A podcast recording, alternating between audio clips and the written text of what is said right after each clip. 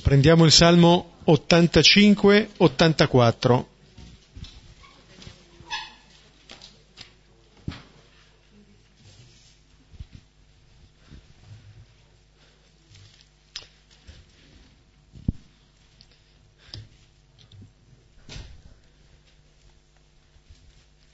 A due cori, lentamente. Nel nome del Padre e del Figlio e dello Spirito Santo. Amen. Signore, sei stato buono con la tua terra, hai ricondotto i deportati di Giacobbe. Hai perdonato l'iniquità del tuo popolo, hai cancellato tutti i suoi peccati. Hai deposto tutto il tuo sdegno e messo fine alla tua grande ira. Rialzaci, Dio nostra salvezza, e placa il tuo sdegno verso di noi. Forse per sempre sarai adirato con noi, di età in età estenderai il tuo sdegno. Non tornerai tu forse a darci vita, perché in te gioisca il tuo popolo. Mostraci, Signore, la tua misericordia e donaci la tua salvezza ascolterò che cosa dice il Signore. Egli annunzia la pace per tutto il popolo, per i suoi fedeli, per chi ritorna a Lui con tutto il cuore. La sua salvezza è vicina a chi lo teme e la sua gloria abiterà la nostra terra. Misericordia e verità si incroteranno giustizia e pace si baceranno. La verità germoglierà dalla terra e la giustizia si affaccerà dal cielo. Quando il Signore elargirà il suo bene, la nostra terra darà il suo frutto. Davanti a lui camminerà la giustizia e sulla via dei suoi passi la salvezza. Gloria al Padre, al Figlio e allo Spirito Santo.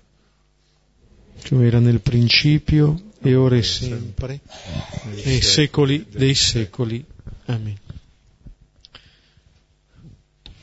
Salmo questo che invita ad aver fiducia, che invita a guardare il Signore come colui che ci ha dato la vita e come colui che torna ogni volta a darci vita.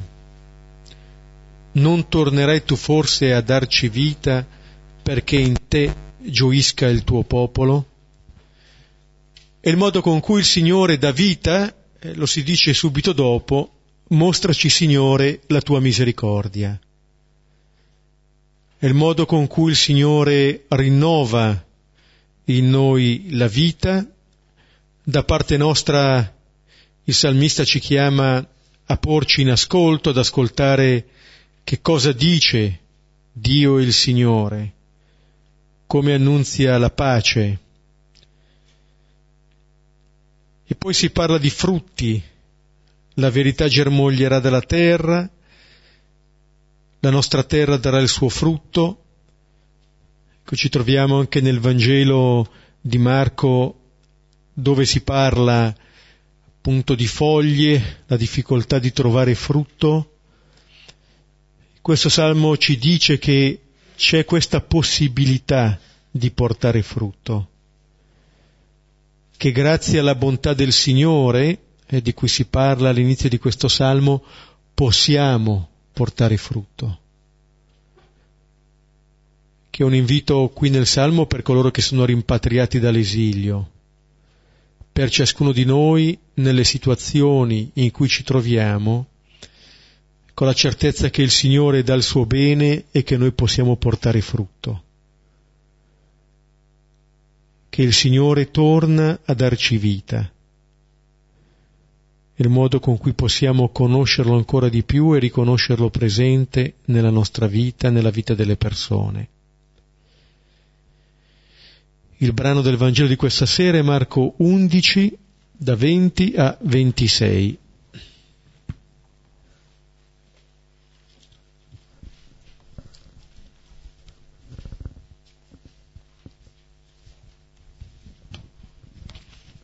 Abbiamo visto che il Signore è entrato a Gerusalemme con l'asinello e lì eh, è entrato nel Tempio e lì finisce il primo giorno degli ultimi sei giorni di Gesù che corrispondono ai sei giorni della creazione.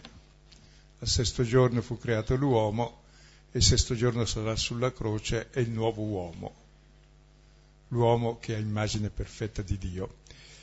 Poi abbiamo visto la volta scorsa il secondo giorno, e che tornando a Gerusalemme per entrare nel Tempio trova il fico con tante foglie senza frutti, poi entra nel Tempio e trova il Tempio con tanto culto, tanto frascame, ma senza nessun frutto, cioè è diventata una casa speronca di ladri invece che casa di preghiera. Allora ha maledetto il fico e poi è entrato nel Tempio in malo modo, dicendo che appunto è ridotto male. E la maledizione che cade sul Tempio e sul fico sarà quella che cade su di lui sulla croce. Sarà lui il fico essiccato, sarà lui il Tempio distrutto. E adesso vediamo il terzo giorno. Ci fa vedere il nuovo Tempio. Ed è un giorno lungo perché ormai il capitolo, il resto del capitolo 11, 12, 13 è tutto questo giorno con le discussioni sul potere di Dio, che è il contrario di quello di Cesare. E poi comincia la passione. Marco 11, 20, 26 E passando via all'alba, videro il fico seccato dalle radici. E Pietro, ricordandosi, gli dice, Rabbi, ecco, il fico che hai maledetto è seccato. E rispondendo, Gesù dice loro, abbiate fede di Dio. Amen vi dico. Chi dice a questo monte, togliti e gettati nel mare, e non dubita nel suo cuore, ma crede che ciò che dice avviene, gli sarà accordato. Per questo vi dico, tutto quanto pregate e chiedete, credete che l'avete ricevuto e vi sarà accordato. E quando state in piedi a pregare, perdonate se avete qualcosa contro qualcuno, perché anche il Padre vostro nei cieli perdoni a voi le vostre cadute. Ma se voi non perdonate, neanche il vostro Padre che è nei cieli perdonerà le vostre cadute. Ecco abbiamo la prima scena che passano all'alba, vedono il fico seccato e allora da questo fico seccato Gesù trae argomento, mette in cattedra il fico, ci vuol dare l'insegnamento fondamentale su qual è il nuovo Tempio. Il nuovo Tempio è la fede, la preghiera e il perdono, cioè la nuova presenza di Dio, non è più nel Tempio, è nell'uomo il quale ha questi atteggiamenti che li mettono in comunione con Dio. E direi andiamo direttamente al testo che è così ricco che ci... Allora vediamo i primi due versetti, 20-21. E passando via all'alba, videro il fico seccato dalle radici. E Pietro, ricordandosi, gli dice, Rabbi, ecco, il fico che hai maledetto è seccato.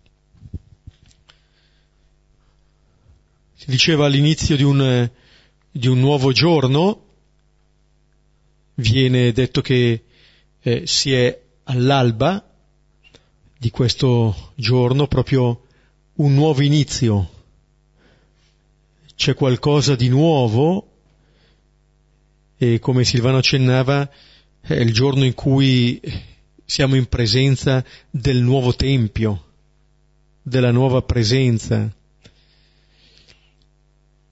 e anche questo fatto che queste persone si dice passano via, passando via all'alba.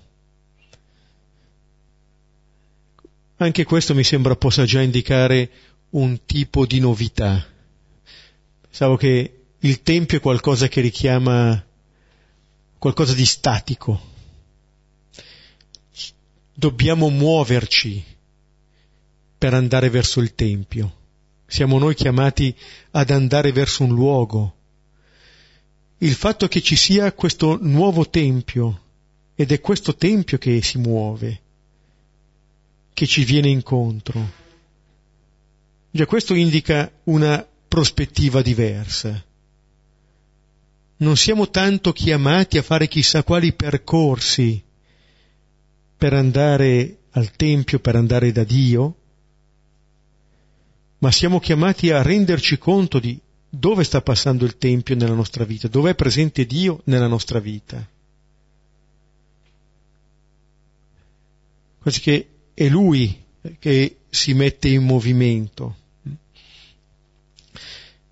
E mentre passano, ecco che videro, videro il fico seccato dalle radici. L'avevano visto il giorno prima, quel fico, non solo, avevano anche, diceva l'Evangelista, avevano udito ciò che Gesù aveva detto al fico e udirono i suoi discepoli. Hanno udito e adesso vedono. Hanno ascoltato e adesso vedono. Come dire che quella parola di Gesù che hanno potuto udire, bene, adesso la vedono. Questo dice qualcosa dei discepoli, dice qualcosa dell'atteggiamento di ogni persona. Se noi abbiamo ascoltato qualche parola, bene, quella parola ci può aprire gli occhi. Se teniamo in collegamento quella parola che abbiamo udito con le cose che noi vediamo, allora possiamo comprendere qualcosa. perché la realtà è quella ed è quella per tutti. Tutti potevano vedere quel fico che era seccato, ma chi aveva ascoltato quelle parole poteva mettere in relazione quello che vedeva con quello che aveva ascoltato. La parola di Gesù fa comprendere a questi discepoli la realtà che vedono. Possono finalmente comprenderla e poi c'è questa immagine, appunto, immagine centrale in questo brano, che viene ripresa anche subito nel versetto dopo, del fico seccato dalle radici. Che colpa aveva questo povero fico? Quello che non aveva fatto frutto nel, quando non era il tempo dei fichi. Appunto. Mm. Dico, è un po' capriccioso. Vuole seccare piante, spostare montagne. Se fossero gli ecologisti lo è un Cristo un po' che rompe gli equilibri. Cosa c'entra questo fico? C'entra un fico. Come dire che questo fico, vedete il, il, anche come è collocato questo brano, l'avevamo già trovato, e tra un racconto e l'altro del fico c'è l'episodio del Tempio. Quasi che l'immagine, cioè l'episodio di questo fico, faccia un po' da cornice a quello che è il racconto del Tempio e rappresenta bene, l'abbiamo visto, questo fico pieno di foglie, ma che non dà frutto, l'immagine di una religiosità che in apparenza dice qualcosa che può attirare l'attenzione ma che non ha nessun frutto. Vedremo quale frutto vuole. Il Tempio in fondo rappresenta Dio e l'albero l'uomo. E tutti e due sono uguali. Cioè il Dio che c'è nel Tempio è luogo di mercato, speronca di ladri. È il Dio che bisogna comprare con le buone opere, il Dio che punisce, il Dio poi del potere, il Dio che se te lo tieni buono raggiunge anche posizioni notevoli nella società, cioè che è il Dio strumentale, che deve ingraziarti se no è cattivo. Quindi è, è Satana questo Dio. E l'uomo, che a sua immagine e somiglianze, ha tanti fronzoli, tante foglie di fico, come Adamo, che nasconde la sua nudità, la sua sterilità, la sua, il suo essere niente. Ma che connessione c'è tra il primo albero che rappresenta l'uomo e questo qui albero che è ancora lo stesso, ormai nudo e secco? Quest'albero maledetto cosa sarà? Che poi è la causa dell'istruzione sul nuovo Tempio. Quest'albero è la croce. È Cristo stesso che porta su di sé la nostra maledizione, la nostra sterilità, la nostra falsa immagine di Dio, che è il principio di tutti i mali. E lui morirà da maledetto sulla croce. E se accade questo nel legno verde, cosa accadrà in quello secco? Che quello secco rivive e quello verde brucia al posto di quello secco. Quindi questo fico secco, poveretto, sarà contento di essere entrato nella storia perché rappresenta Dio. Rappresenta prima l'uomo che ha foglie senza frutte, poi rappresenta Dio che porta su di sé la maledizione dell'uomo. Per dargli che cosa? Per dargli esattamente quel che segue, la benedizione. Come se appunto l'amore eh, di Dio sia talmente grande per l'uomo da identificarsi con, con questa sorte dell'uomo, anzi diventa lui maledizione, come dice anche la scrittura, perché noi possiamo vivere grazie a lui. Allora è, è lui che diventa il maledetto, allora quelle parole che Gesù aveva rivolto al fico il giorno prima troveranno poi compimento sull'albero della croce, dove però c'è il frutto, il frutto che è per ciascuno. Allora quell'amore di Dio per noi lo vedremo su quell'albero, proprio dove noi raggiungiamo il massimo male, vedremo questo amore all'apice. Quindi direi questo fico, anche se è stato momentaneamente sacrificato, lo ricordiamo ancora dopo duemila anni e si ricorderà in eterno perché diventerà l'albero della vita, sì. che dà frutti dodici volte l'anno. E le sue foglie servono non per coprire le vergogne, ma per curare tutti i popoli.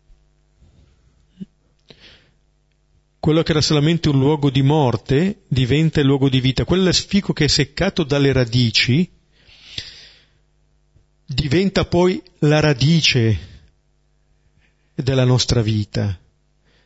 Lì scopriremo l'amore. Quello che sembra essere venuto meno nel, nel fico che aveva solamente foglie è esattamente questo aggancio con le radici. Come se non ci fosse più un albero radicato nell'amore del Signore. Dirà Paolo Efesini, radicati e fondati nell'amore. Se viene meno questo aggancio, bene, non c'è frutto. Se io non vivo dell'amore di Dio per me, difficile che porti frutto amando gli altri. Ma con che amore posso amarli? Allora quell'immagine distorta di Dio che posso avere diventa poi una vita che vivo in maniera distorta nei confronti degli altri. Se un Dio lo vivo solamente come uno strumento per affermare me stesso, è molto probabile che anche l'altra persona diverrà uno strumento per la mia realizzazione. E allora la spelonca di ladri non sarà solamente il luogo che abbiamo fatto del Tempio, ma sarà il modo di condurre la vita. Ci ruberemo la vita di qua e di là per garantirci un po' di più. Ecco, Gesù assume fino in fondo questa condizione. Però questa condizione da lui assunta diverrà la possibilità di vita per ciascuno di noi. E poi Pietro si ricorda ciò che Gesù ha detto. Vi ricordate dove esce queste parole, dove escono queste parole nel Vangelo? Dopo aver rinnegato cioè dopo aver fatto il male si ricorda della parola del Signore che lo salva e quindi è un richiamo a Pietro che quel fico secco è anche lui, che porterà poi frutto dopo, grazie a queste parole. E lui constata che il fico che è maledetto è seccato. Sì, Pietro vuole che Gesù si renda conto come se Gesù non sapesse. Rabbi, ecco, lui se ne accorge e anche questo fatto che si ricordi delle parole di Gesù è importante. Nell'arco della giornata Pietro ne ha viste tante di quella giornata E anche noi, durante la giornata, ne vediamo tante, ne sentiamo tante. Bene, è buona cosa, nelle nostre giornate, renderci conto anche di quelle parole che Gesù ci ha detto, di far sì che le cose che ci avvengono durante il giorno non seppelliscano quelle parole che Gesù ci ha detto, anzi, quelle parole hanno il potere di farci leggere bene quelle cose che ci accadono, se le teniamo presenti. E tra l'altro questo fico spogliato rappresenta Pietro spogliato da tutte le sue presunzioni, che Gesù già lo sapeva e Pietro non ancora, diceva io no. E il luogo veramente di benedizione è laddove noi ci sentiamo fragili, addirittura falliti, insomma. Lui porterà su di sé il nostro fallimento. E poi ci istruisce adesso sul nuovo Tempio, che sarà l'uomo nuovo in fondo. Vediamo allora i versetti 22 e 23. E rispondendo Gesù dice loro, abbiate fede di Dio. Amen vi dico. Chi dice a questo monte, togliti e gettati nel mare, e non dubita nel suo cuore, ma crede che ciò che dice avviene, gli sarà accordato. C'era il Saladino che aveva catturato dei cristiani e poi dice adesso sto a vedere se vi devo uccidere o no.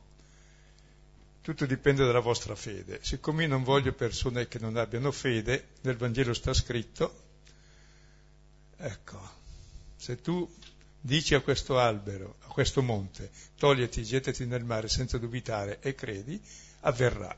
Allora, o mi spostate a ste monte con la vostra fede o io vi ammazzo. Ecco, allora vediamo cosa vuol dire questo. Innanzitutto la fede in Dio. Cos'è la fede? La fede è l'atteggiamento fondamentale che noi abbiamo nella nostra vita. Di questo viviamo. E senza questo non potremmo andare avanti. Da quando nasciamo, e forse non ne siamo forse, e non ne siamo consapevoli, però fin quando moriamo. Cioè, la fede la fiducia che noi possiamo avere nella vita, la fiducia che possiamo avere appunto nel fatto che fondamentalmente siamo amati. Su questo giochiamo la nostra esistenza. E spesso lo vediamo per contrasto. Quando siamo abitati da paure, dalla paura in tante forme, bene lì scopriamo che cosa si oppone alla fede o che cos'è il contrario della fede. Cioè, la fede proprio non è così una, un avere delle idee su Dio sicure, ma è, è la cosa più divina che ci sia credere all'amore che Dio ha per me. Senza questo non ha senso la mia vita. E il peccato originale è che non hanno creduto all'amore che Dio ha per loro, dicendo Dio mi vuol fregare. Ma se mio padre mi vuol fregare, come posso vivere? Se mia madre non mi ama, come posso vivere? Sono seccate le radici. Cioè, è impossibile la vita. Se poi non mi fido che quello davanti magari non è che mi spari, cosa c'hai lì sotto? Una pistola. E Silvio lo so, guarda che mi va a sparare. Cioè, si vive di fiducia. Abbiamo addirittura la fiducia anche nel governo, cosa volete di più? E l'amore per sé fondamentalmente è fiducia nell'altro, senza fiducia non c'è amore. Molto vero questo, è qualcosa di esperienziale che noi possiamo vivere con tutto noi stessi, non è tanto una adesione che noi possiamo fare con, con la testa. Il catechismo era la fede è l'adesione intellettuale alle verità rivelate. È un adesivo intellettuale alle verità, va bene, sei scemi. La fede è proprio appoggiare sul solido il fondamento, emet, la verità, la stabilità, la fiducia, l'abbandono, l'affidabilità, cioè ciò che rende possibile la vita. Addirittura la fede rende possibile l'impossibile. Mi viene in mente questo accenno che facevi al catechismo, una immagine eh, di un film di, del millennio scorso, per cui il Decalogo 1 di Kieslowski, questo regista polacco, dove c'è un bambino che torna a casa dal catechismo e incontra la zia e questo bambino, non mi ricordo più le, le parole esatte, ma stava chiedendo qualcosa di Dio, su Dio. E la zia a un certo punto capisce qual è la, la cosa fondamentale che quel bambino deve capire del Signore. Allora lo abbraccia e mentre lo abbraccia gli chiede cosa senti.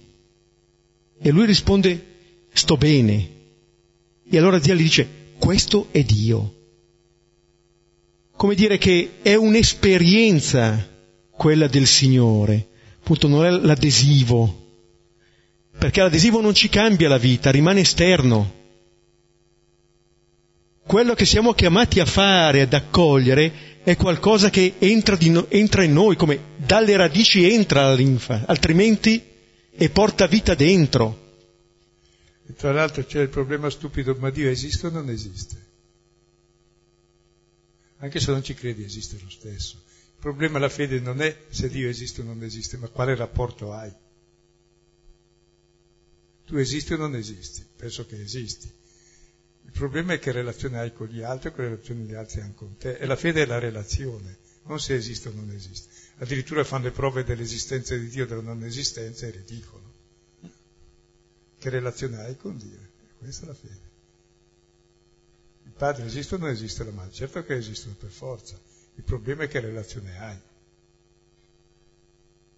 Tanto è vero che l'anello al dito degli sposi viene chiamata fede dove quello che è la fede è esattamente questa alleanza, questo rapporto, questa relazione fra lo sposo e la sposa. E allora se vale per noi, perché non deve essere la stessa cosa di noi con Dio? Cioè che Anzi, esperienza hai di sì, Dio proprio. Sì. Se la vivo come l'altra parte, come dire, colui che amo, colui che mi ama e che amo. E tant'è vero che Marco al capitolo quinto invece della parola fede c'è quella donna che dice se lo tocco, lo tocco, la fede è toccare. E difatti dice la tua fede ti ha salvata, perché la fede è comunione con la persona. E il tocco è l'unica cosa reciproca che esiste, il vedere no, il sentire no, lo, lo, lo stringere no, il calpestare no, il toccare sì. È la comunione. Come le immagini di Gesù che abbiamo visto andare vicino al fico per vedere se c'è frutto, vedere se c'è amore e lo scoprire che lì si vende e si compra.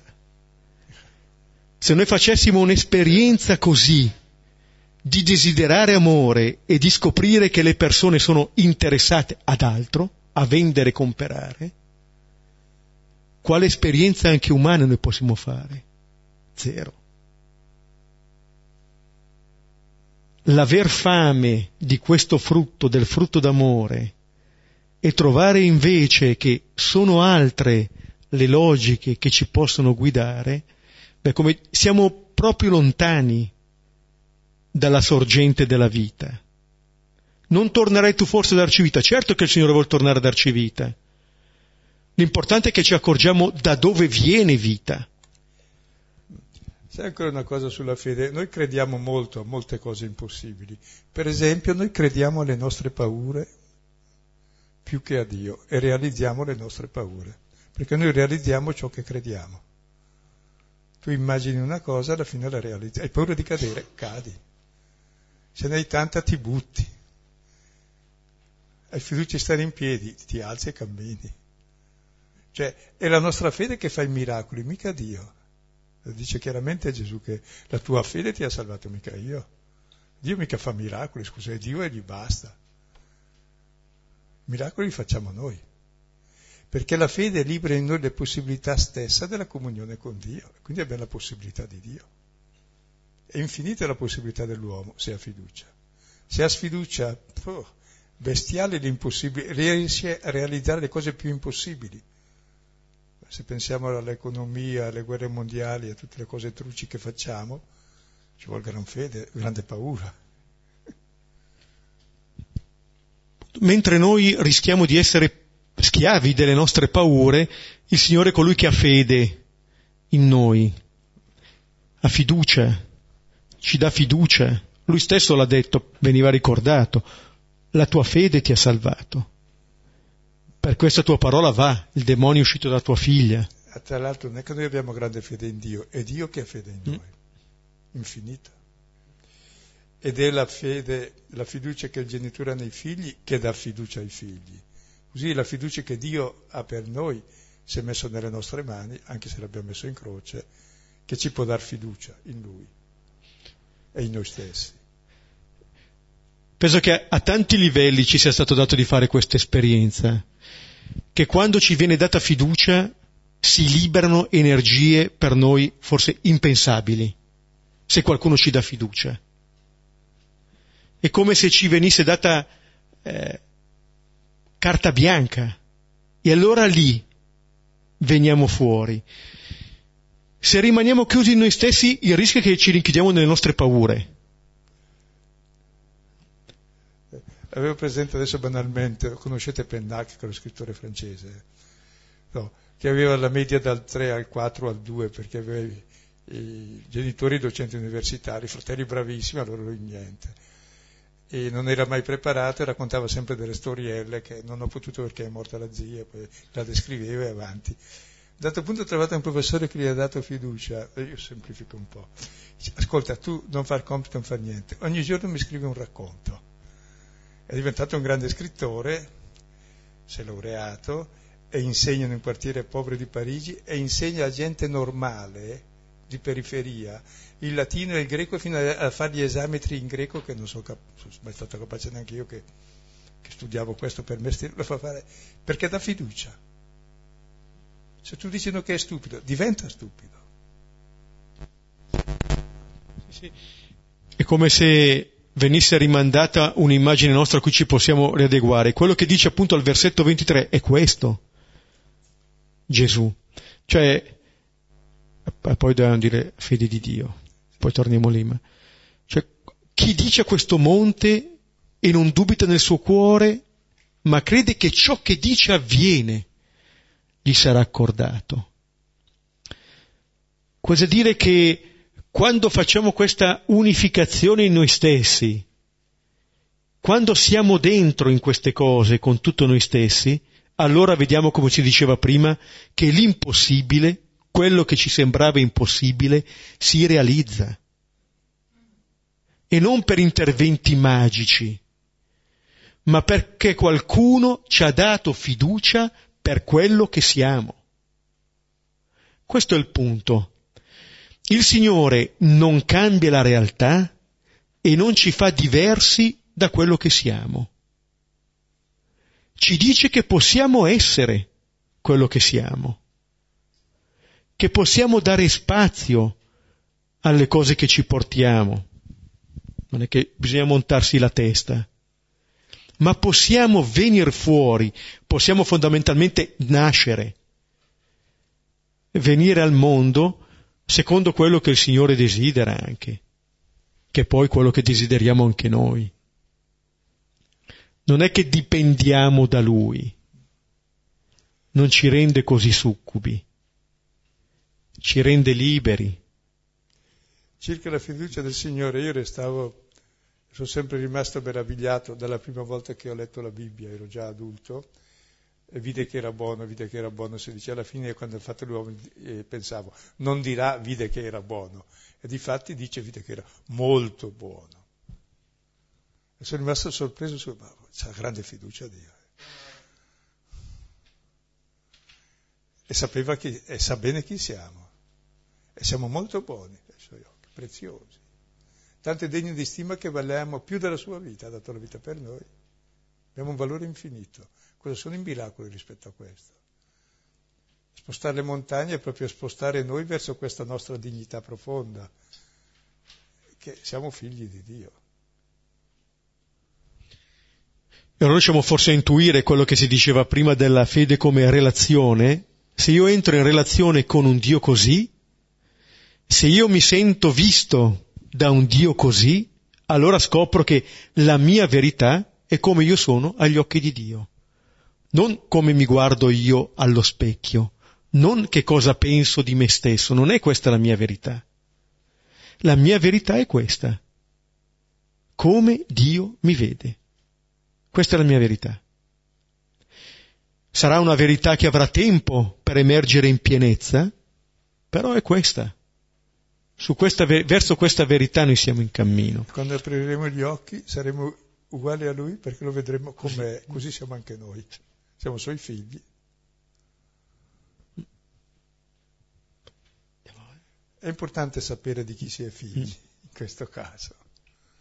Andiamo avanti, allora, non si finisce più. Eh. E allora possiamo solo un accenno, cosa vuol dire abbiate fede di Dio, di questo Dio. Siamo chiamati a credere questo Dio qui. E I nostri dei sono le nostre paure, i nostri idoli, i nostri piccoli desideruzzi. Allora abbiamo visto il primo aspetto del nuovo tempio, del vero tempio, che è la fede, adesso il versetto 24. E questo tempio siamo noi, eh? il luogo dove abita Dio. Perché lui è amore e abita dove è amato e la fiducia è il gesto fondamentale dell'amore secondo è quello del dialogo. Verso 24, per questo vi dico, tutto quanto pregate e chiedete, credete che l'avete ricevuto e vi sarà accordato. Voglio dire una cosa qui che non ci avevo mai pensato, se non adesso in distrazione. E che l'amore è qualcosa che devi chiedere perché te lo può dare solo l'altro, non lo puoi costringere. E lo devi pregare perché è una grazia sua. Ed è la cosa più, più importante che ti fa esistere per quel che sei. Ed è dono dell'altro. Cioè la mia identità è sempre dono dall'altro che chiedo e prego. Non lo posso rubare, non lo posso pagare, non lo posso produrre, se no non è amore. Mi viene dall'altro. E la nostra identità è l'amore che riceviamo. Ecco, questa è la seconda caratteristica del Tempio, del nuovo Tempio eh, che siamo noi, ed è quello della preghiera, del dialogo con Dio, del rapporto con Dio. Avevamo visto anche nel brano precedente la citazione che faceva del profeta la mia casa sarà chiamata casa di preghiera, ma ne avete fatto una spelonca di ladri.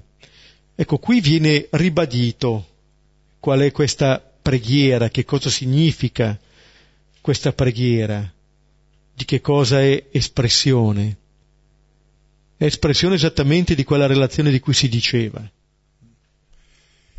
E in realtà Dio cosa ci dona nella preghiera? Ricordate, chiedete, otterrete, cercate, troverete, bussate, vi sarà aperto. Se voi che siete cattivi, se vostro figlio vi chiede un uovo, non gli darete uno scorpione, se vi chiede un pesce non darete un serpe, eccetera, se vi chiede pane non darete sassi. Tanto più il Padre vostro celeste cosa darà? Lo Spirito Santo, cioè il suo stesso amore, cioè se stesso. Come Padre, in modo che noi siamo figli e la nostra vita è unica, è l'amore dell'uno per l'altro, che si chiama Spirito Santo. Cioè ciò che Dio ci vuol dare non è niente meno di se stesso come in ogni dono, in fondo anche simbolicamente, uno se è vero dona a se stesso. Ecco, e Dio non solo simbolicamente ci dona realmente lo Spirito Santo, che è la sua vita, che è l'amore tra padre e figlio. Quindi facciamo parte della Trinità. Questo è il frutto della preghiera. Come il frutto di ogni relazione, di ogni dialogo, è che uno diventa l'altro in qualche misura, accoglie l'altro, lo concepisce e reciprocamente. Ed è come se attraverso la preghiera ci mettessimo nella disposizione giusta per accogliere questo dono che il Signore ci fa.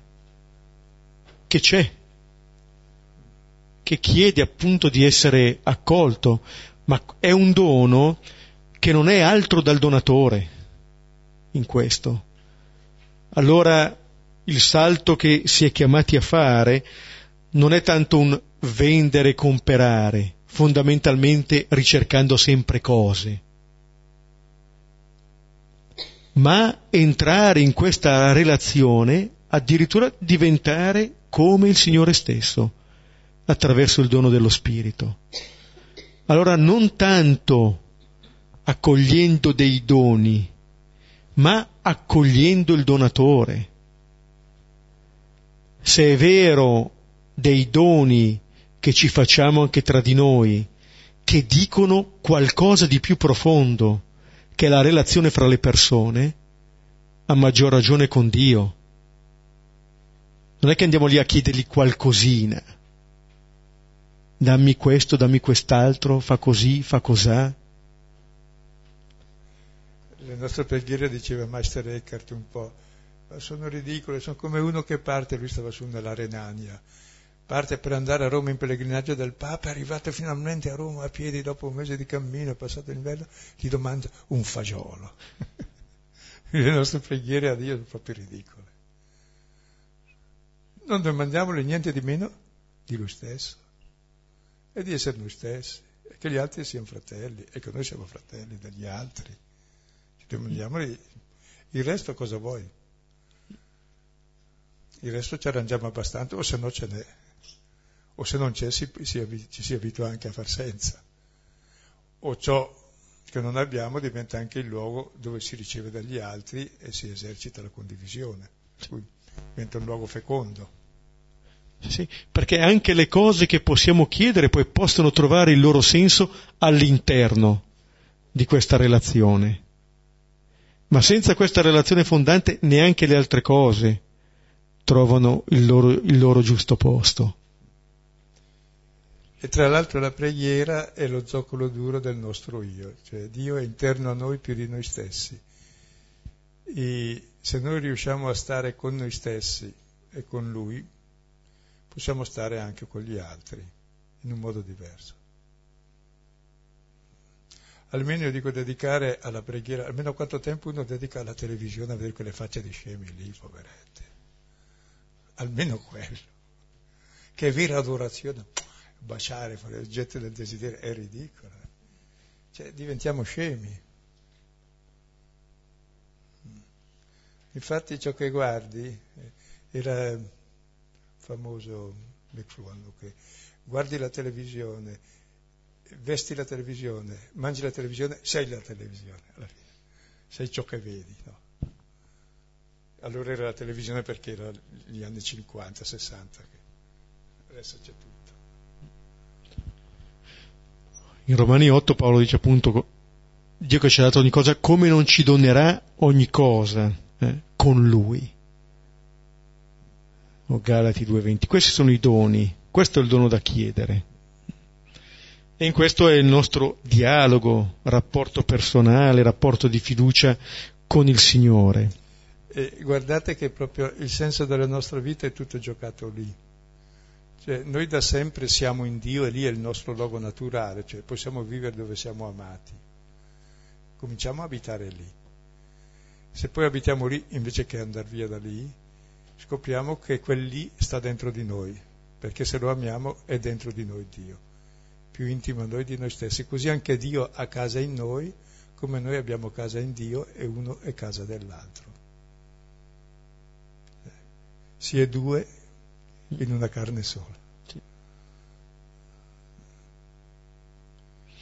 Vediamo la terza caratteristica di questo nuovo Tempio versetti 25 e 26. E quando state in piedi a pregare, perdonate se avete qualcosa contro qualcuno, perché anche il Padre vostro nei cieli perdoni a voi le vostre cadute. Ma se non perdonate, ma se voi non perdonate, neanche il vostro Padre che è nei cieli perdonerà le vostre cadute. Con la terza caratteristica, dopo la fede e la preghiera, il perdono. Se la fede e la preghiera dicono fondamentalmente il nostro rapporto con il Signore, questa caratteristica del nuovo Tempio che siamo dice in maniera esplicita la nostra relazione con gli altri. Allora l'atteggiamento fondamentale è quello del perdono, dove eh, tra le altre cose eh, questo ci dice che è un po' il punto attorno a cui si può costruire la comunione, la comunità.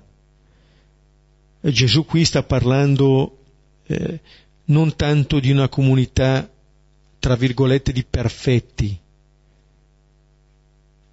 persone che non esistono.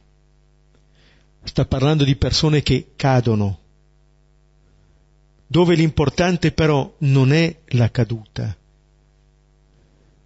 L'importante è questo perdono. Allora se noi ci riconosciamo tutti peccatori perdonati, scopriamo che nessuna persona è esclusa da questa comunione, nessuna persona è esclusa da questa comunità.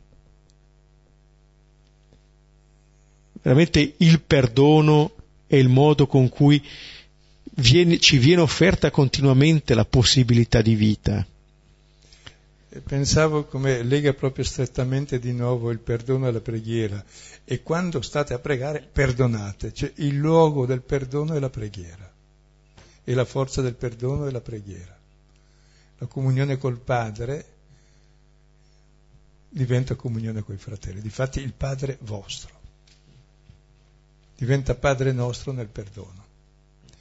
E se l'amore è dono, il perdono fa sì che ciò che è male diventa luogo di un amore maggiore, super dono, cioè. diventa un dono maggiore. Per cui lo stesso male non è che vieta il bene, ma diventa il luogo di un maggior bene. Ricordate la parabola che racconta Gesù al fariseo dove c'è la prostituta in casa sua che profuma i piedi di Gesù e l'altro dice questo non è profeta. Allora gli dice Simone, una cosa da dirti, di maestro. C'erano due debitori, uno doveva 500, eh, l'altro 50 denari. Il creditore perdonò a tutti e due. Chi amerà di più? Chi amerà di più? Colui al quale è stata perdonata di più.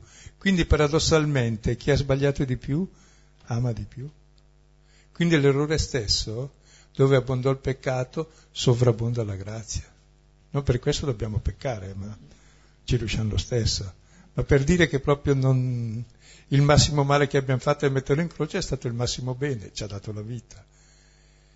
E il perdono è la cosa più sublime, è più che far risuscitare i morti.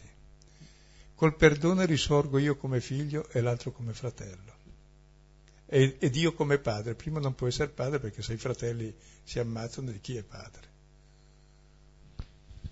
Anche questo fatto del, del Signore come il Padre vostro, che veniva sottolineato, che ci mette in luce qual è l'esperienza nostra, quella dell'essere figli e fratelli, dove l'esperienza dell'essere figlio è l'esperienza più universale che ci sia. Riguarda tutti e riguarda tutta la vita. Non è che si smette di essere figli, si è sempre figli. E allora torniamo a quello che si diceva all'inizio di questo brano della fede, perché questo ci fa conoscere allora Dio come Padre, perché ci sperimentiamo noi come persone che appunto come figli si fidano e si affidano a qualcuno. Ma perché non dobbiamo avere sempre la stessa fiducia che abbiamo da bambini quando ci abbandoniamo alle braccia del, del genitore? Siamo figli anche dopo. Sarà diverso il modo, ma non cambia la sostanza. Anzi, uno diventa adulto quando può abbandonarsi e mettersi nelle mani di qualcuno, quando ha fiducia. Prima non è ancora adulto. Vive nelle sue paure. L'uomo adulto è quello che ha fiducia che si sa amato e sa amare e abbandonarsi, se no è sempre lì chiuso, ancora non è nato. Ed è una figliolanza che poi diventa subito fraternità perché dice il Padre vostro che è nei cieli, il Padre vostro. Cioè che quello che riguarda me riguarda ogni altra persona e quello che riguarda ogni altra persona riguarda me. allora capiamo bene come questo fatto dell'atteggiamento e della preghiera non è un atteggiamento privato, anzi cambia il modo di guardare il mondo, perché ci fa guardare ad ogni persona come mio fratello, mia sorella, figli e figlie di uno stesso padre, ogni persona, nessuno escluso, perché non è che questo padre, se diciamo il padre nostro, non è che dicendo nostro allarghiamo il mio a quelli del mio cerchio, no, no, nessuno escluso. Se escludo qualcuno non riconosco Dio come padre, mi escludo cioè. Allora questo atteggiamento, quando ci mettiamo a pregare del perdono, ci mette nella giusta prospettiva di fronte al Padre e di fronte ai fratelli. Cioè davanti a Dio, davanti al mondo, siamo noi mediatori dell'uno e dell'altro, ma diventiamo il Tempio, che sarebbe come l'ombelico del mondo il Tempio, dove c'è la comunione della vita diretta tra di tutto l'universo. Diventiamo noi parte dell'universo mediatori di Dio. Per questo la preghiera è il dato fondamentale, e solo l'uomo prega, solo l'uomo. Penso anche forse ai cani un po', ma poco. Vedi quando fanno le metanie ti stanno lì a guardare. Pregano per una carezza anche loro, ma forse tutta la natura prega, anzi certamente. Anzi, se voi ascoltate la natura è tutto un inno che canta. Tant'è vero che quando eh, Giosuè dice al sole fermati, non è vero che dice fermati, dice taci o sole, e commentano i rabbini. Il sole si è fermato perché il sole canta la gloria di Dio, se tace basta, si ferma, non sa più cosa fare. È per quello che si è fermato il sole, perché ha smesso di cantare. E davvero è vedere la realtà la vera preghiera, che Dio è presente in tutte le cose e in tutte le persone. Dio è presente in tutte le persone, allora quello che qui si dice il Padre vostro nei cieli, vuol dire quei cieli che siamo noi, ce lo portiamo dentro questo Signore, lì vuole appunto stare. In questo diventiamo tempio del Signore.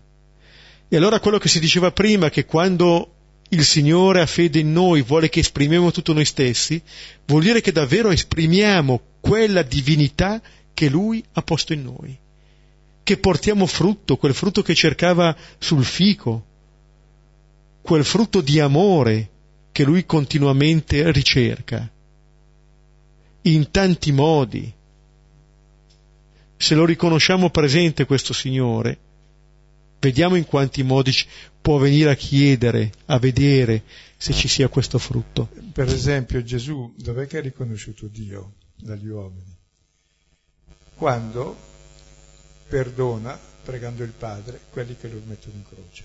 Allora veramente è figlio di Dio. È uguale al Padre. Ama di amore infinito i fratelli, fino a dar la vita. È lì che conosciamo il figlio di Dio e quindi Dio Padre e quindi la nostra dignità. Valiamo la vita di Dio. E e se noi non perdoniamo, lui non perdona. Che cos'è? È così vendicativo? Oppure c'è stato qualcosa di vero? Cioè, se io non perdono, vuol dire che non ho accettato il perdono. Cioè, sono nella logica del debito. Ricordate la parabola dei, del debitore, del servo che aveva 10.000 talenti d'oro di debito col suo signore. 10.000 talenti sono circa 5 chilometri di camion carichi d'oro ed è quello che Dio ha donato a noi molto di più. Ci ha dato il mondo, ci ha dato noi stessi, ci ha dato se stesso, cosa vuoi che ci dia di più? E noi buttiamo via e il mondo e noi stessi e anche Dio. E allora cosa fa, cosa fa Dio? Diciamo dai, abbi pazienza, ti restituirò. Credo che ci vogliano 600 milioni d'anni per, di lavoro per restituire quel debito. Se, se, se ricordo, non te l'ho scritto in qualche parte.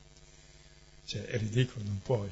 E l'altro dice, ma no dai, ho pietà di te, esci cioè, ci perdona, cioè ci dona ancora di più, mostra che non è solo 10.000, ce n'è da altri 10.000 all'infinito. E quello lì, uscendo di prigione, trova l'altro che ha con lui 100 danari, che sono in fondo allo stipendio di tre mesi e l'altro lo prega di avere compassione di lui, dice, eh no, dammi ciò che mi devi. E allora il Signore che sa questo lo rimette in prigione. Ma cosa vuol dire questo? Che noi fino a quando viviamo nella logica del debito nelle nostre relazioni, non siamo nella logica del dono e dell'amore, siamo nella morte, siamo in prigione. E non ne possiamo uscire da questa prigione, fino a quando non perdoniamo. Penso che l'esperienza che possiamo fare del perdono che riceviamo, pian piano perlomeno ci possa cambiare. Se non dimentichiamo la, la parabola che citava adesso Silvano di Matteo 18, dice appunto che il servo appena uscito incontrò l'altro servo. Una facilità nel dimenticare la nostra situazione per soffocare l'altro. Dimenticare la verità, quella che è la nostra verità. Se invece ce lo ricordiamo che siamo anche noi peccatori perdonati, allora forse abbassiamo anche le pretese. E poi qualche volta credo che abbiamo difficoltà anche a perdonare, no? Non vi è mai capitato? Bene, spessissimo, quotidianamente. Bene, so che questo però è peccato mio e chiedo perdono di questo peccato almeno mentre invece di inviperire sull'altro dico, eh sì, vabbè, perdonami e dammi la capacità di perdonare. Cioè, questa preghiera almeno la possiamo sempre fare. Eh. Perché davvero il perdono è l'arte sublime essere, dell'essere di Dio, che dona e perdona all'infinito.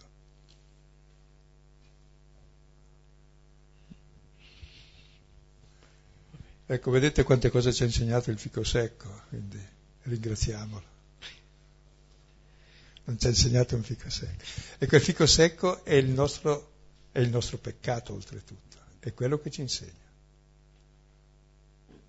Il nostro essere briganti, casa di ladri, mercanteggiamo anche con Dio, cioè tutto il nostro male è il luogo del grande insegnamento. Ci fermiamo qualche momento per riprendere il testo e poi la condivisione.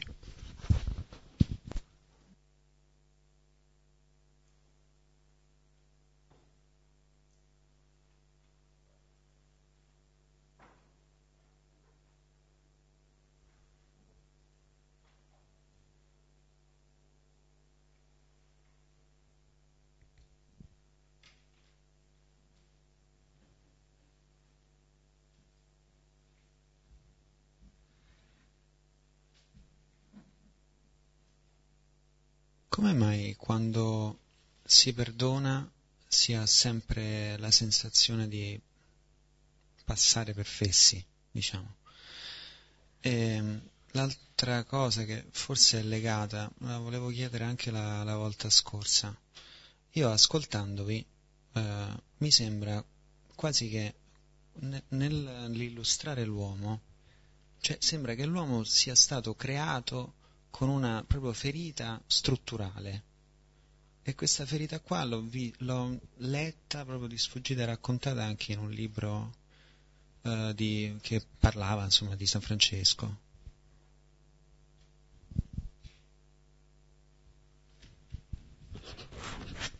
C'è una ferita strutturale e che siamo limitati. E il limite è una ferita strutturale tale che è mortale se non lo accettiamo. Se lo accettiamo è il luogo di comunione, quindi il luogo divino di amore. Il male non esiste, il male è il limite non accettato come luogo di comunione, quindi non esiste. Se no non esisteremmo perché siamo limitati per forza, ma ciò che ci rende come Dio non è che siamo bravi, belli, buoni, intelligenti, perché abbastanza fessi, brutti e cattivi lo siamo, non più che tanto Ciò che ci rende come Dio, che anche dal mio essere cattivo, rognoso, eccetera, sperimento la misericordia e posso dar misericordia e questo è Dio. Che è l'unica possibilità al di fuori di Dio di essere come Dio, insomma. Perché poi abbiamo la vita stessa di Dio che andrà avanti all'infinito. Quindi se vuoi la ferita strutturale non è una ferita, è la ferita di Adamo quando nasce Eva, che è la possibilità di vita.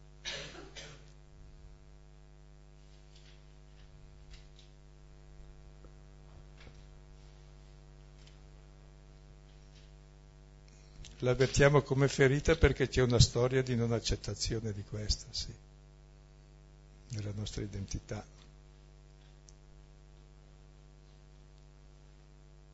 E difatti l'opera di Cristo è la riconciliazione, cioè che è l'accettazione di sé, degli altri, di Dio. Tutto per via della falsa immagine di Dio, cioè del Tempio.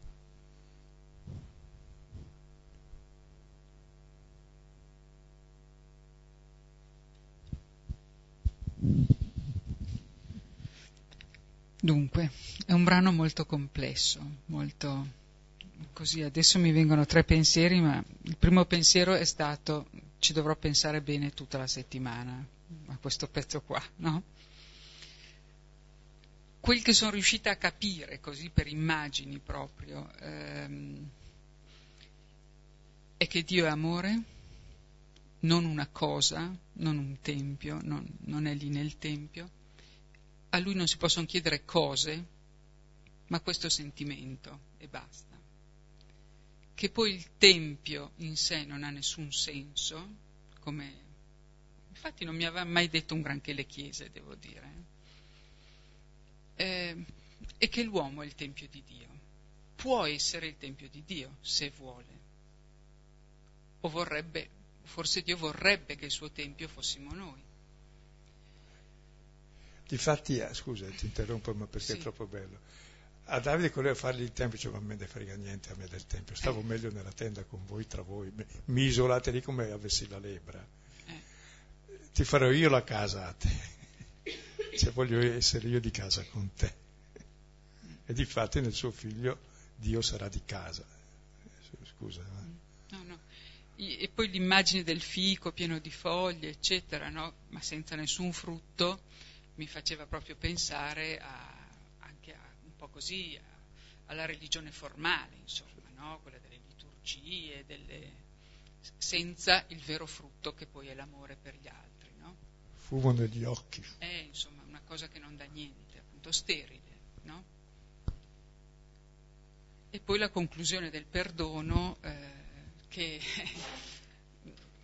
non so se ho capito bene, insomma, ma eh, il perdono è possibile quando si è anche capito ehm, i nostri peccati, cioè quando si, è, quando si è colto fino in fondo il nostro limite e il fatto che siamo limitati e solo così possiamo capire i limiti degli altri e perdonarli perché in essi anche ci rispecchiamo, insomma, no?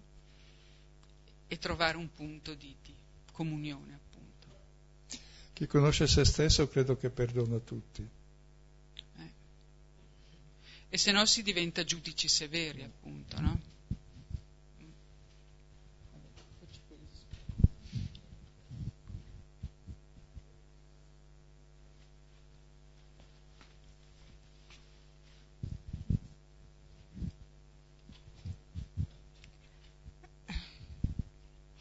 Um, a me colpiva tanto la frase tutto quello che domanderete nella preghiera abbiate fede di averlo ottenuto e vi sarà accordato. Perché mi, mi fa proprio guardare così concretamente al fatto che ci sia un salto, che per credere dobbiamo saltare qualche passaggio della nostra logica, perché mh, la cosa che mi piaceva è proprio il pensare eh, che ci viene detto eh, abbiate fede di averlo ottenuto, non eh, quando credete pensate a tutti tutti i mezzi che dovete mettere in atto per ottenere questa cosa, ma non sta a voi magari eh, mettere in campo tutti questi mezzi, perché magari noi non, non, ne abbiamo i mezzi, però abbiate fede di averlo ottenuto, cioè a volte ci viene chiesto di eh, non fermarci davanti alle paure di non avere i mezzi per ottenere quello che vogliamo, ma di crederlo lo stesso, anche se non abbiamo i mezzi. credo che questo è molto vero, poi è vero su due fronti. Cioè, il primo fronte è che certamente io chiedo a Dio che mi doni se stesso e questo quando glielo chiedo è quel che aspetta. La seconda è che davvero la fede è libera in te delle possibilità infinite che neanche uscirebbero se non hai fiducia, esce nella misura in cui hai fiducia. Cioè te pensi che noi siamo destinati a avere il corpo glorioso di Cristo risorto, le cui possibilità sono infinite come quelle della luce e anche di più, credo. E siamo fatti per questo. Ma queste cose sono tutte legate ancora dal nostro... Siamo come una, una farfalla ancora nel bozzolo, oppure ancora verme che deve uscire, ma la fede ci fa uscire nella nostra identità. E poi senza andare in cose mirabolanti, in fondo, eh, sperimentare e credere all'amore che Dio ha per me mi rende almeno un po' più tranquillo, più sereno e mi rende un po' benevolo con gli altri o appena, appena li mangio uno gli chiedo anche scusa, perché mi accorgo di aver sbagliato io. Ecco cioè cambia il rapporto. Ecco. E che vuol dire anche una cosa grande che a me fa impressione, che è proprio nel nostro, dove è avvenuto il nostro male, che è il limite non accettato, che c'è l'apice più alto dell'esperienza di Dio. Cioè dell'amore gratuito in assoluto e senza condizioni che conosciamo Dio e anche la nostra essenza profonda che è il desiderio che tutti abbiamo.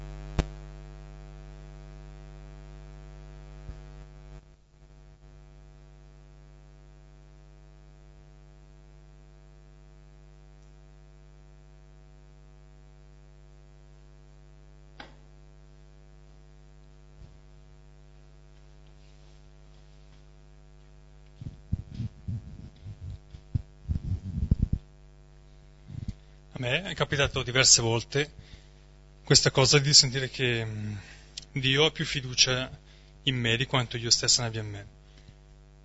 E un esempio che potrebbe sembrare banale, ma in realtà non lo è per niente, perché una volta ero andato a confessarmi, eh, dove abitavo prima a Como, e vabbè, poi ho fatto la confessione, poi me ne sono andato, e il giorno dopo dovevo fare una gara che per me era molto importante, una gara di corsa, no? E mi ero allenato molto, però non stavo bene, no? E sono tornato indietro, sono tornato nel confessionale e ho chiesto la, al prete che mi confessava se, se, avrebbe detto una preghiera per questa, per questa gara che dovevo fare il giorno dopo, no? Che magari tanti preti avrebbero sorriso, avrebbero detto sì, non è una cosa così importante. E invece questo prete qua mi ricordo che è stato come illuminato di entusiasmo e mi ha detto sì, bello, è proprio una, una bella cosa quello che vai a fare domani, no? E fatto sta che mi ha stupito, no? E sono uscito da questo, da questo confessionale, leggero come una foglia, e di fatti questa gara è andata strabene e sono, ed è stata una giornata bellissima, oltre la gara, no? Però la cosa che mi era piaciuta era quasi come se, se Dio fosse contento del fatto che io corressi, che era, che era un qualcosa di bello, non era... Perché no? Eh lo so, però tante volte pensi magari è una cosa in fin dei conti chiedo qualcosa. E invece era proprio contento del fatto che facesse qualcosa di bello ecco, così. Però no? stiamo attenti a non andare fino a Roma per chiedere un fagiolo, cioè, lo trovo già nel mio orto. Cioè, però è vero, cioè, noi realizziamo le fiducie che abbiamo. E il dono, se vuoi, la preghiera è l'esercizio della fede, ma allora ci dà la possibilità di Dio. E la possibilità di Dio è di correre molto lontano sulla via dell'amore. Sulle altre cose, vabbè, ci arrangiamo abbastanza anche noi, secondo le nostre possibilità. Ma per me è stato molto importante il no, fatto che... Pazienza, saranno importanti anche altre cose, dopo spero.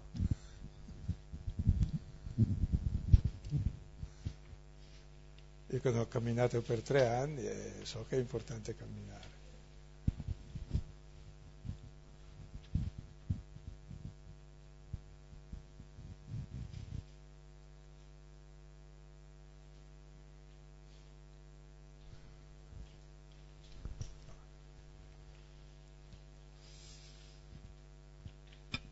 Volevo dire sempre sul perdono, che mm, comunque la, quello che mi fa pensare così che la cosa più difficile alla fine cioè, per tante persone penso sia proprio accettare questo, questo perdono incondizionato, questo amore gratuito, perché poi vabbè mi è venuta in mente anche la, la parabola del figlio prodigo così che termina in questo abbraccio qua di Dio benedicente nel figlio e, e tante volte mi viene da dire, ma proprio a me stessa, ma, ma, chi te l'ha chiesto, ma io non lo voglio, di quasi di, di scappare da, da, una cosa così grande. E quindi cioè, sento proprio questa difficoltà nell'accettare in fondo mh, questo amore gratuito.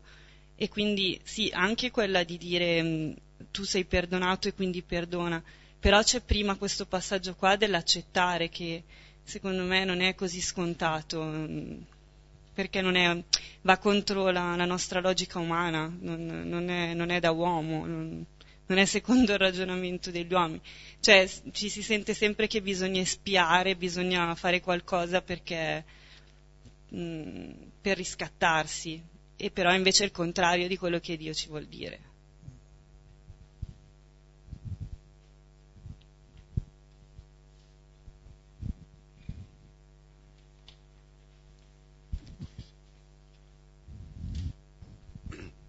Niente, io volevo dire che eh, ho parlato con un sacerdote che mi ha un po' turbato, nel senso che eh, mi ha detto che si può rischiare di alcune volte di avere un, un comportamento da farisei, eh, molto attaccato alle norme, ai comportamenti. Eh, se ad esempio io gli parlavo del rapporto, io sono sposato con mia moglie così, e magari la vediamo diversamente su certe cose, io non, non eh, faccio fatica magari a andargli incontro su certe cose perché mi porto dentro una, eh, un, un, mio modo di vedere che eh, nel rapporto matrimoniale io vivo le cose eh, non solamente come regole, cose, ma eh, guardo come, non so, educare i figli, cioè vedo dentro la bontà di un certo rapporto.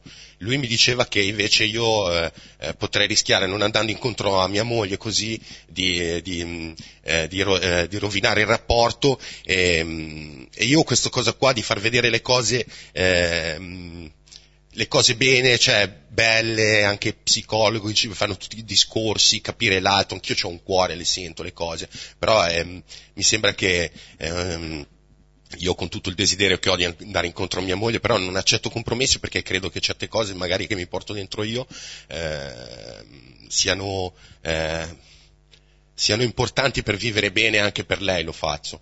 E poi niente, un po' mi è dispiaciuto anche perché, niente, ieri, e, e concludo, ho parlato con questo sacerdote che pensavo veramente, eh, non lo so, eh, capisse il valore di queste cose e invece forse per aiutarmi l'avrà fatto, per, per venire incontro alle mie difficoltà, mi ha detto delle cose che non condivido. Bene, ognuno ha le sue credenze, ma più siamo liberi dalle credenze, meglio è c'è più spazio. Credenze intendo dire tutti i nostri contenitori per contenerci, eccetera, che sono le nostre rigidità, le nostre paure. Se ce ne liberiamo scopriamo la fiducia e l'amore in modo più grande, ecco.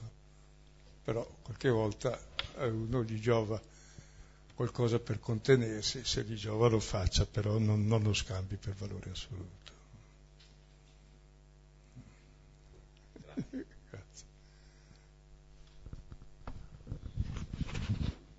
Concludiamo pregando il Padre. Padre nostro,